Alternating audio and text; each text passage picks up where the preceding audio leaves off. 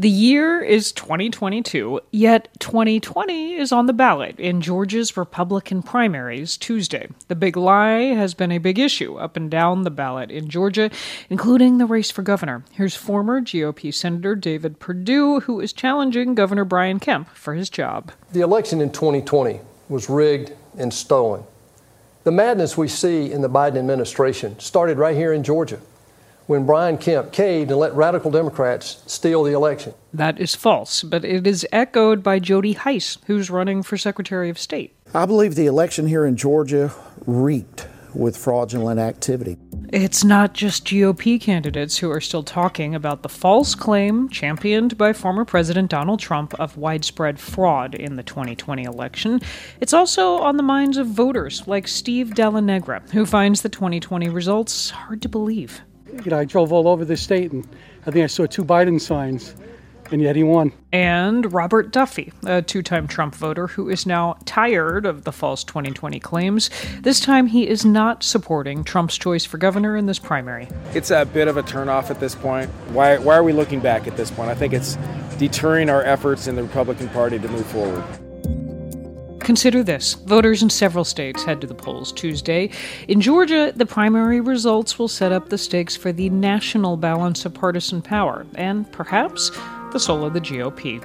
From NPR, I'm Mary Louise Kelly. It's May 23rd.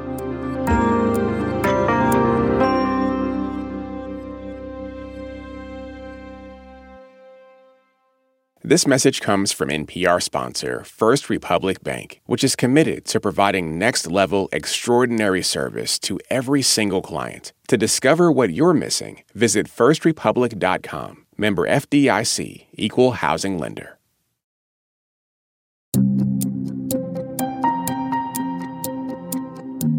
It's Consider This from NPR. So, yeah, this is what the Republican primary for governor has sounded like in Georgia. He said it was a clean election.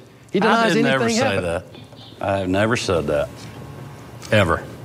What, do you not tonight think it was a clean election? I've You never it was a- said it was a clean the election. difference You're between putting you and me, words in my Governor, mouth. well, the difference Brian between you and Kemp, the current Republican governor, and David Perdue, his Republican challenger, backed by Donald Trump. You hear Kemp there insisting he never said the 2020 election was, quote, clean, with Perdue going much farther, claiming falsely it was plagued by fraud.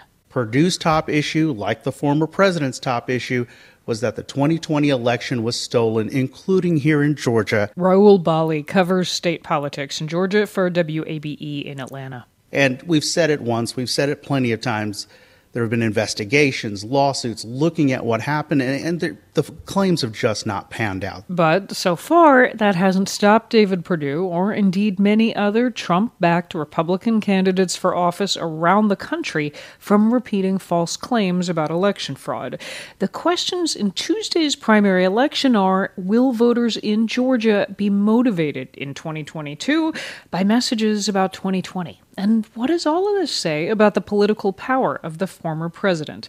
I spoke with Rahul Bali about that and about Georgia's other big primaries this week. We started with the race for governor, where all the tension for this primary is on the Republican side. You know, absolutely. It's because St- Democrat Stacey Abrams is running unopposed. Incumbent Governor Brian Kemp is being challenged by former U.S. Senator David Perdue. He was pushed into this race by the former president, and Perdue's top issue, like the former president's top issue, was that the 2020 election was stolen, including here in Georgia. And we've said it once, we've said it plenty of times. There have been investigations, lawsuits looking at what happened, and, and the, the claims have just not panned out. This is false. Yeah. Yeah. But but Perdue is I mean he he opened what more than one of his televised debates saying repeating that line. Exactly. There have been three televised debates, and this is how he opened two of them. The election in 2020 was rigged and stolen. The madness we see in the Biden administration started right here in Georgia when Brian Kemp caved and let radical Democrats steal the election. And we've been hearing the same thing on the campaign trail. It, this is usually the first thing that he brings up these false claims around the 2020 elections. Are voters buying it? What do the polls say? What it's looking like is that David Perdue has really not expanded that group of voters who believe that, that his numbers have really kind of just stayed the same since he's since he's announced. So there was a recent Fox News poll that showed uh, Governor Brian Kemp with a lead of 32%. There was a new poll this morning from a local news organization that put the margin at 14%. But let me tell you, here's the number that matters 50%. In the state of Georgia, you need 50% of the vote to avoid a runoff. And this is what it's all about. David Perdue is trying to get Governor Kemp into a runoff. Governor Kemp is just trying to avoid one. If Kemp manages to succeed and avoid that runoff, if he gets his 50%, he would face, as you mentioned, uh, Stacey Abrams in November, which would be quite the rematch um, from their last race. What would be different this time around? It's four years later. You know, Governor Kemp has his record of four years as governor, something he's going to point to. Abrams is going to look at that same record and she's going to attack it. You know, for, for Georgia Republicans, they're going to try to attach Stacey Abrams to the Biden administration and the issues that are plaguing uh, the administration. For example, inflation. And then you've got to talk about abortion. Yeah. Um, you know, with the possibility of Roe being overturned, kicking it back to the states. For, you know, talking to people on the ground, it is going to engage both sides. It's going to engage abortion rights opponents and those who support them. The question is, how many more voters could this bring to the polls? Yeah. Let's move to the Senate race. Uh, this is for the seat currently occupied by Democrat Raphael Warnock. He is trying to defend his seat. Where does this race stand? So it's looking like the Republican choice is going to be Herschel Walker. That's a name that some people may recognize, that may not recognize. As a former football star, he was the centerpiece of the 1980 University of Georgia national football title team a big name here, but so is Raphael Warnock. He is the pastor of Ebenezer Baptist Church, the church that was once pastored by uh, Martin Luther King Jr. This is going to be two big names going after each other in a tight race, and these are both black men fighting for a seat in the deep south. So this is it's going to be a really interesting race to watch. You're going to have star power, obviously. Uh, you're going to see uh, Donald Trump who has supported Herschel Walker's race, really pushed Herschel Walker into this race. And you can expect big names to come down to this state for Senator Warnock as well. Yeah. Um, one more race I want to throw in the mix the race for Secretary of State. This is the person who oversees elections in Georgia, um, and not a race that usually we would be talking about on a national news program, but here we are. That's right. You know, that's a race that doesn't really get attention here in Georgia as well. But, you know, the position was thrown into the national spotlight after the election in 2020. You may remember that former President Donald Trump had that phone call with the current Georgia Secretary of State, Brad Raffensperger. That call was taped, and in that call, you hear him pressure to find enough votes to win the state of Georgia in 2020. I just want to find uh, 11,780 votes, which is one more than we have because we won the state.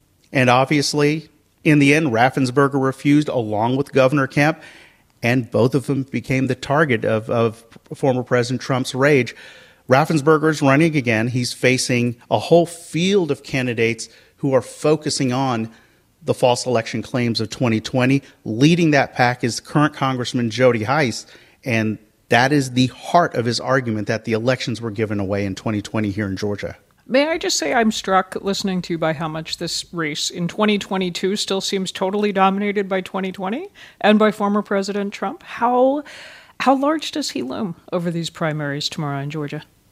He's a key factor. He's a key conversation point in all of this. You know, Donald Trump has endorsed 13 candidates up and down the ballot, congressional races. That's something we're going to be talking about. We just have to talk about it because it's it's He's involved in the two top races on the Republican side, governor uh, and uh, U.S. Senate, along with the Secretary of State race we're talking about. Look, that is going to be a big conversation point on Wednesday morning when the results are in. What do these results mean? What is the power of the former president over voters, conservative and Republican voters in Georgia? So, t- take me more inside the conversations that you are having with voters. I remember I was in Georgia last year for the runoff. Um, I went to what ended up being Trump's last big outside DC rally uh, as president. It was in Dalton in North Georgia. And person after person we spoke to were convinced that he had been robbed. What are you hearing now? Mary Louise, it's not changed at all. The majority of Republican and conservative voters I talked to across the state believe something went wrong with the 2020 elections. The question simply is, how is that going to affect 2022? And the concern comes from voters like Lee from Commerce, Georgia. He wouldn't give his last name. I spoke to him at Donald Trump's rally in Northeast Georgia earlier this year. I'm afraid if you keep bringing it up, bringing it up, bringing it up, you're going to turn off a segment of our Republican conservative voters. I think that they might not come back and vote.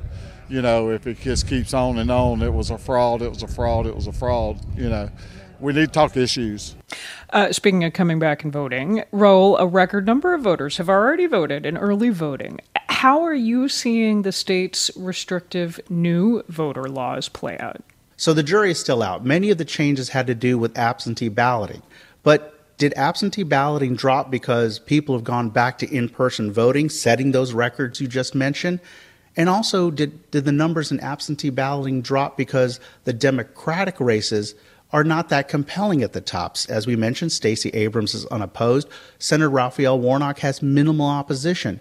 So, you know, maybe we're going to have to wait till the runoff or November to really get an understanding what Georgia's new election and voting law really means. So much suspense still ahead. Rahul Bali, thanks so much. Thank you.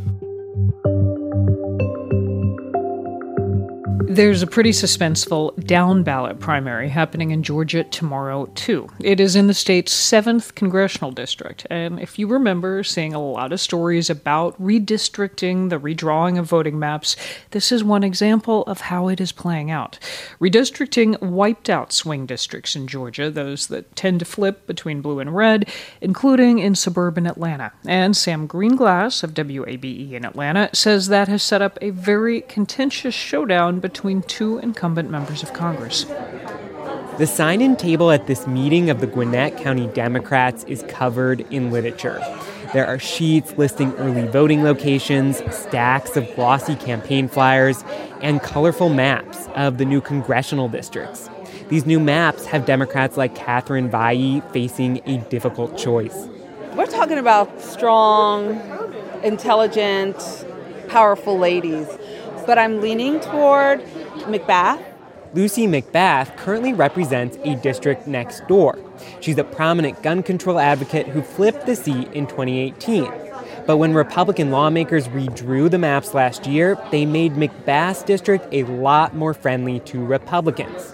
They squeezed as many Democrats as possible into this neighboring district, currently represented by another Democrat, a former professor named Carolyn Bourdeaux two competitive districts became one very red district and one very blue district. McBath chose to challenge Bourdeaux in this safely blue seat. You know, she made her choice, and we just have to go with it. Laura Raymond is working the sign in desk. She's voting for Bourdeaux and thinks McBath should have stayed put and tried to engage more voters in her current district. I have found more Democrats who thought they were the only one in their neighborhood, and they're not. Only a few dozen congressional seats are considered competitive in 2022 out of 435. Safe seats leave voters in the middle who like having a choice of candidates in November without much say. Brenda Lopez, who chairs the Gwinnett County Democrats, thinks that also makes Congress more dysfunctional. As a state legislator, Lopez saw how the proliferation of safe districts undercut the ability to work across the aisle. She heard that from her Republican colleagues all the time. And the answer would be, you know, you're right, this is a bad idea, this is a bad policy, this is a bad law, but I have to vote for it because otherwise they risk uh, challenges in primaries. Ryan McLaughlin says it's frustrating that in Georgia, redistricting will likely result in one less Democrat in Congress, just as they're building political power in Georgia. But McLaughlin doesn't think drawing competitive districts just for the sake of bipartisanship makes sense either. We can't get into that trap of it's got to be bipartisan. You know, every once in a while, fine, but I mean, we just tried to codify Roe versus Wade after we had some pearl clutching, and all of those Republicans voted against it. Now let's go to Lucy McBath's current district, the one she's leaving to challenge Bourdeaux. That's where I meet Gina Kelly and her dog Baxter. Do you want to show Sam your backyard? Kelly moved to this area a few years ago from a very conservative part of Georgia, excited to elect a candidate like McBath. In Georgia, I haven't had the opportunity very often to feel like I'm ideologically aligned with a candidate who is poised to represent me. Now, this stretch of rapidly growing suburbia has been drawn into a district poised to elect a Republican. The top candidates are all pushing false claims about election fraud in 2020. Kelly worries safe districts elevate candidates who only reinforce the most extreme views of their voters. Everything is so charged now in our current political climate, and I think that it's only getting worse.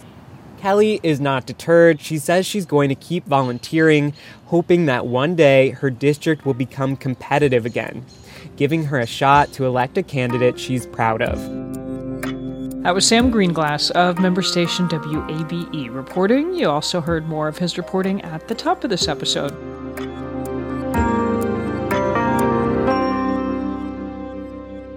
It's Consider This from NPR. I'm Mary Louise Kelly.